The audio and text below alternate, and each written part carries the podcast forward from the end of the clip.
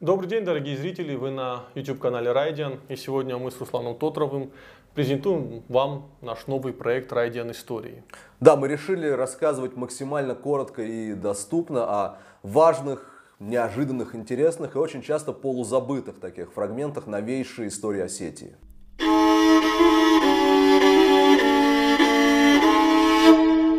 Мы долго думали ведь, с чего начать этот проект и поняли, что говорить нужно в первом выпуске о том, что было символом, волей-неволей, в любой коннотации, в положительной, да, в отрицательной символом Осетии 90-х, о водке, о водочно-спиртовом буме, который республику накрыл с головой. Но, поскольку можно часами да, об этом рассуждать, давай поговорим о самом начале, о том, как начиналось, и о конкретно о эпизоде убийства Юрия Худалова, вот сейчас я говорю, и наверняка это имя уже мало кто вспомнит, да? Да и фотографии в YouTube, ни в YouTube, ни в Гугле, нигде не найдешь. Да, да, да, да, да. Хотя старые статьи коммерсанта все, все помнят, все помнят. Короче говоря, мы а, сегодня максимально так ультра коротко расскажем о периоде 92-96 и о том, что общего у убийства Юрия Худалова, у Ахсарбека Галазова и у одного из мастодонтов осетинского водочного бизнеса Аркадия Кадохова. Тогда э, вот отправная точка убийства Юрия Худалова.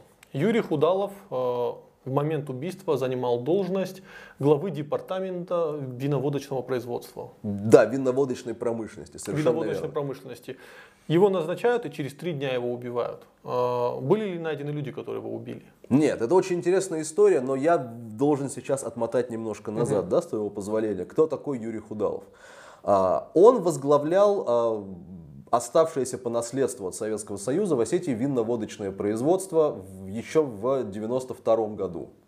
Почему важно сейчас отмотать в 92 сейчас э, поймешь. Тогда, в 92 это предприятие совершенно официально, по официальному же контракту, поставляет огромное количество легальной то есть очень важно, я подчеркиваю определение легальной, официальной, легальной осетинской водки в Венгрию на сумму в 2 с лишним миллиона долларов. Если быть точным, там 2,2 миллиона долларов. Да, у нас даже где-то здесь Да, у нас, есть. у нас есть это выписано, то есть речь идет о 110 тысячах декалитров. декалитров.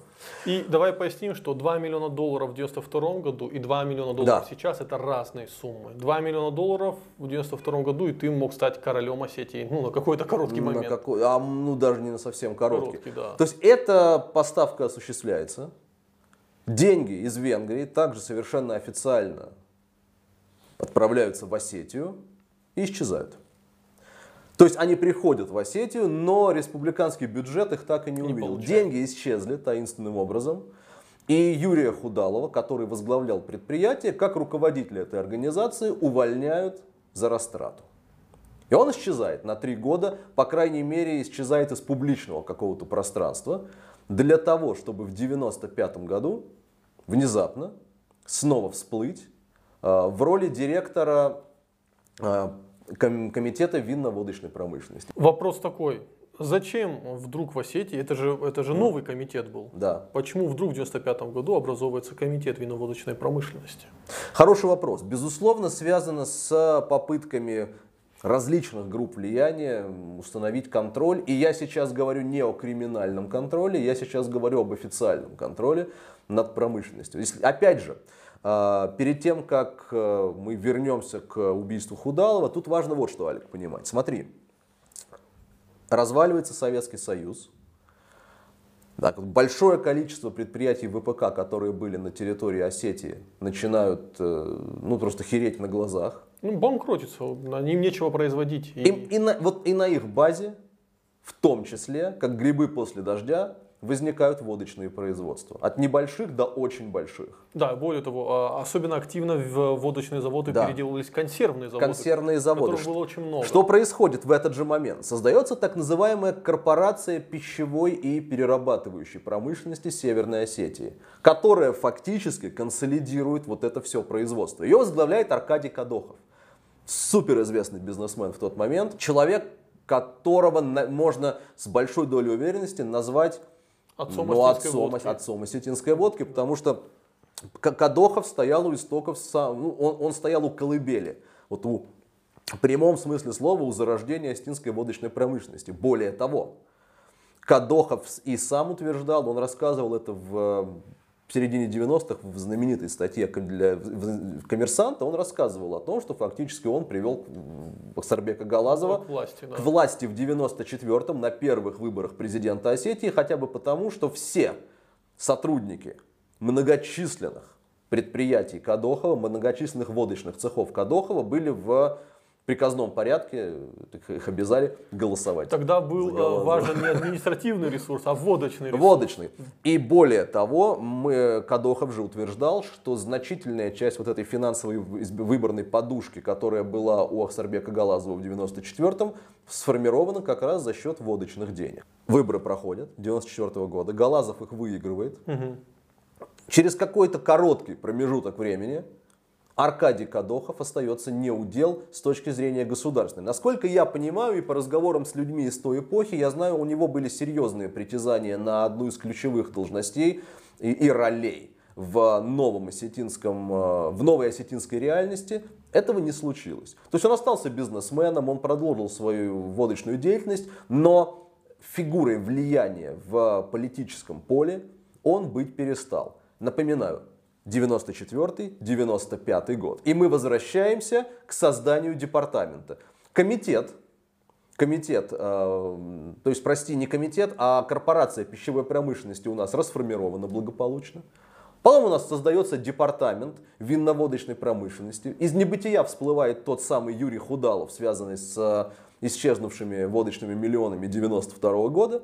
И ровно через три дня после назначения в самом центре Владикавказа его расстреляли из автомата Калашникова. А, объясни, ведь департамент вот этого виноводочной промышленности, он формировался на базе предприятий Кадохова? Нет, это не совсем так. А, он э, формировался как, некий, э, как некая надстройка как орган, который бы занимался непосредственно всеми разрешительными процессами с точки зрения акцизов ну, и прочего. То есть без э, разрешения Худалова да. Худохов не мог продолжать работу? Ну, э, фактически э, задача какая стояла перед этим департаментом? Полностью взять под контроль всю все производство осетинской водки. И выдавить Кадохова из нее. В республике. Я не готов утверждать, что сверхзадачей и что все это создавалось именно с этой целью, потому что Кадохова, в принципе, а, из эм, политического пространства выдавили до того. Но они же боялись, что ну, он опять накопит ресурсы. Причем Безусловно. один работает год на водке, и он Безусловно. опять колоссальные ресурсы, и он будет опять э, пытаться прийти во власть. Безусловно. Что происходит дальше? Дальше вот убивают Худалова, и если вы откроете прессу тех дней, к сожалению, в сети очень мало осталось данных, потому что в основном все на бумаге. Но вот если задаться целью и поискать, то даже федеральные СМИ прямо пишут о том, что команда Галазова открытым текстом обвиняет в причастности к убийству Юрия Худалова Аркадия Кадохова. Безусловно, никаких доказательств найдено либо предоставлено не было. Кадохов в беседе с коммерсантом в 1997 году полностью отрицает свою вину. Кстати, у Кадохова э, в разгар всех этих событий еще и дочь украли. Да, и он была и такая, властей. Была да. и такая история. И что интересно, он очень, он, он очень интересно ответил на вопрос, связано ли похищение Фатимы и его дочери с его бизнесом. Он сказал, нет, там другое. Да, что было вот... недвусмысленным намеком, конечно же, на то, что с его стороны, по крайней мере, что это политическая, а не деловая версия того, что произошло. Ну да, вот его слова э, из текста. «Я спас республику и отдал людям работу». Позже Кадухов возглавил как раз ту корпорацию пищевой и перерабатывающей да. промышленности, на основе которой было создано унитарное виноводочное предприятие «Терек». Похищение Фатимы связано как-то с водочными проблемами в республике? С этим нет. Отрезает Кадохов и многозначительно выдерживает паузу. Я слишком много знаю о поголовной коррумпированности всех высших руководителей республики. Ну, Но тут очень важный момент, Алик. Давай а, сразу же mm-hmm. как-то артикулируем это. А, последнее, что мы хотели бы в этом выпуске сделать, это идеализировать Аркадия Кадохова или любого другого осетинского бизнесмена, который занимался в 90-х годах водкой Водка, либо да. спиртом. Давай говорить откровенно. Два очень важных момента. Первое. В золотые годы 90 с лишним процентов осетинского бюджета формировалось от водочных поступлений, но эти поступления были каплей в море от от, от, от, от настоящего оборота этой продукции в республике мы понимаем прекрасно, наверное, процентов 95, если не больше всего производимого и реализуемого было исключительно в черной или серой зоне, да? Я больше скажу, что вот э, мы рассказываем эти истории, здесь нет хороших или плохих да. сторон. Это история, а, как вот Клондайка. Нашли золото в республике, и люди начинают зарабатывать. И это было очень нецивилизованно. Были убийства, была политическая борьба. Но глобально а, к этому всему надо относиться спокойно, потому что если бы в тот момент водочники Осетии как-то смогли бы найти возможность договориться цивилизованную, Возможно, тогда бы уничтожение всей спиртовой промышленности, вот, оно могло бы произойти гораздо по позже. Но в тот момент водочники воевали между собой. А, увы, а вот эта история... Кстати, то, что ты называешь предпоследним гвоздем в Гробостинской водке. Это уже 97 год, да? Я настаиваю, да, что это предпоследний э, гвоздь. Это знаменитая история с э, тем, как э, кислород перекрыли спирт, спиртовикам не местным производителям, а тем, кто гнал э, спирт из Бельгии, Голландии, Канады, Америки. То есть спирт, который приходил в грузинский поти угу. и далее через границу между Россией и Грузией в Ларсе доставлялся сюда.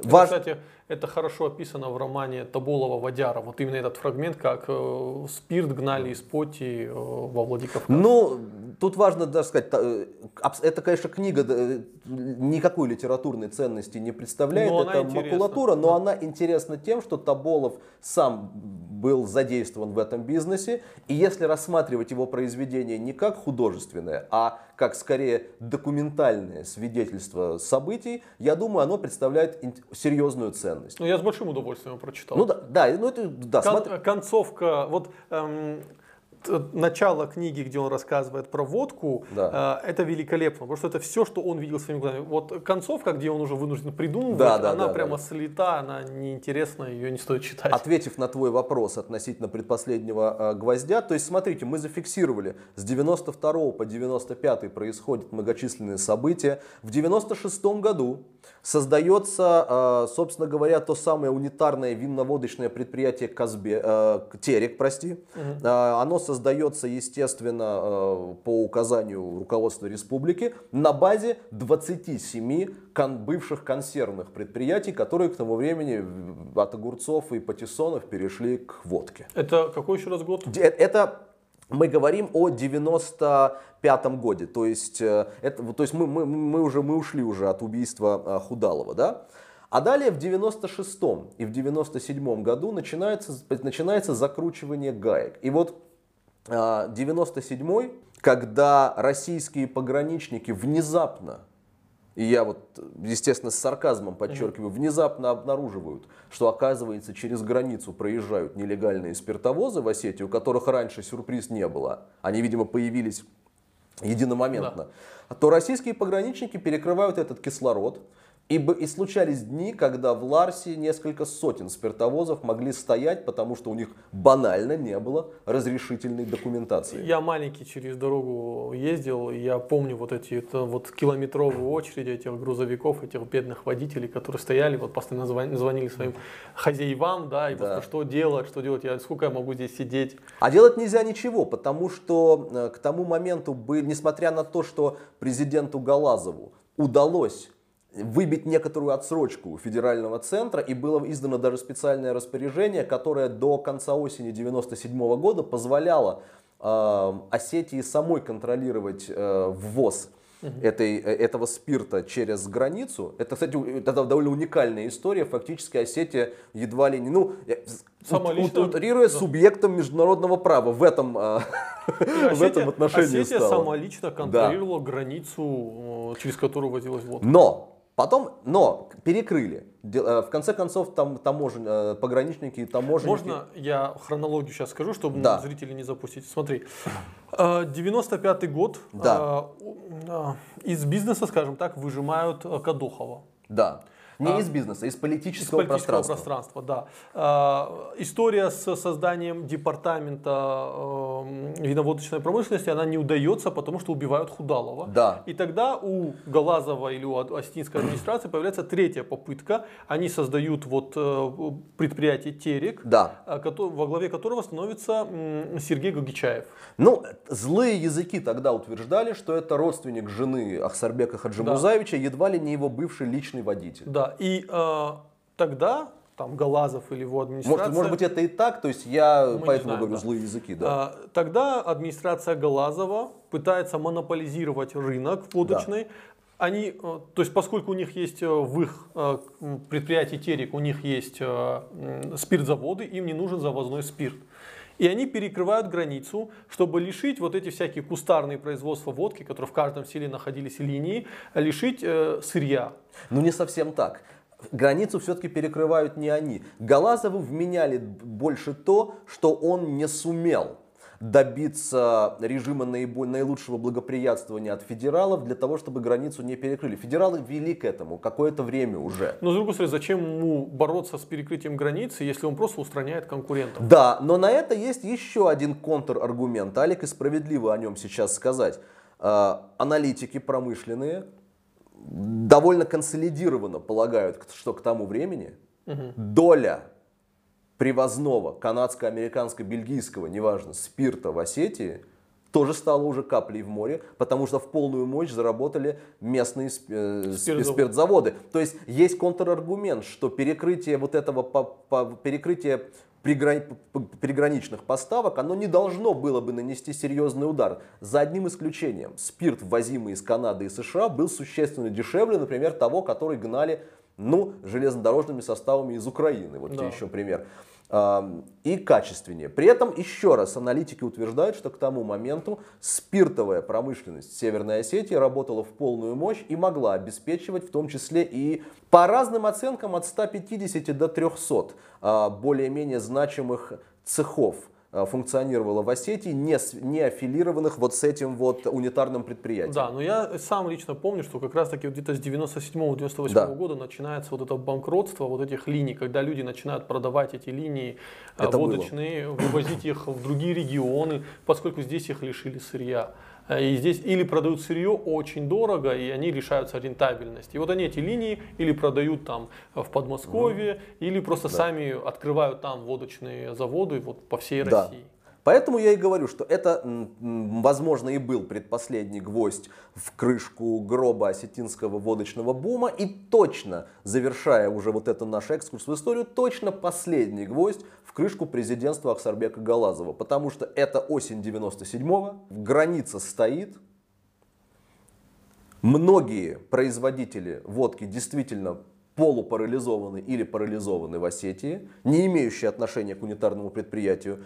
И как следствие, поскольку в лучшие годы, то есть в середине 90-х, по разным оценкам, от 25 до 40 процентов жителей республики прямо или косвенно получали доход от водочного бизнеса, под прямо все ясно, под косвенно, извини меня, это и производство бутылки, и этикеток, и картонных коробок, и кукурузы, и прочее, прочее, прочее, и продажи прямые, да. Соответственно, именно тогда рейтинг Галазова был обрушен, а надежды крупных и даже и средних водочных производителей моментально повернулись в сторону Александра Засохова, потому что тогда было популярное мнение, что он с его связями и с его влиятельностью да. сумеет договориться там, в федеральном центре, о режиме наибольшего благоприятствования. Остинские водочники э, думали, что Галазов их человек в Москве.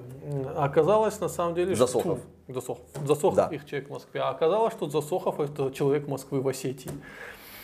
Вот такое печальное завершение нашего экскурса в историю. Наверное, про Засохова мы уже в следующем выпуске В поговорим. следующем и закончим, наверное, тем, что в самом начале нулевых, э, 2002 год, все пришло к закономерному финалу. У Осетии забрали самый последний, это был последний гвоздь в крышку гроба осетинской водки. У Осетии забрали возможность самолично распоряжаться акцизными поступлениями от водочной продукции в республику. Вместо этого все те налоговые крохи, а мы понимаем, что 95% шло в серую, тем не менее вот эти вот 5% налоговых поступлений от водки теперь, начиная с второго года, отправлялись непосредственно в федеральный центр. Да. И на этом все закончилось. Плюс, конечно же, появление э, конкурентных производств во всех регионах России. Э, водку научились делать везде. И вот это, конечно же, такая классическая история ренессанса и заката осетинской водки, которые уместились в ну, по сути, в 10 лет, наверное. Мы э, как финская Nokia, которая захватила рынок смартфонов, а потом все проиграла. Вот такая же история. Это так. Мы не претендуем на сверхобъективность. Если вы не согласны с какими-то тезисами, которые мы сказали в этом видео, пишите в комментариях. А мы продолжим наш проект. Но об астинской водке мы будем говорить много и долго, но не факт, что в следующем выпуске.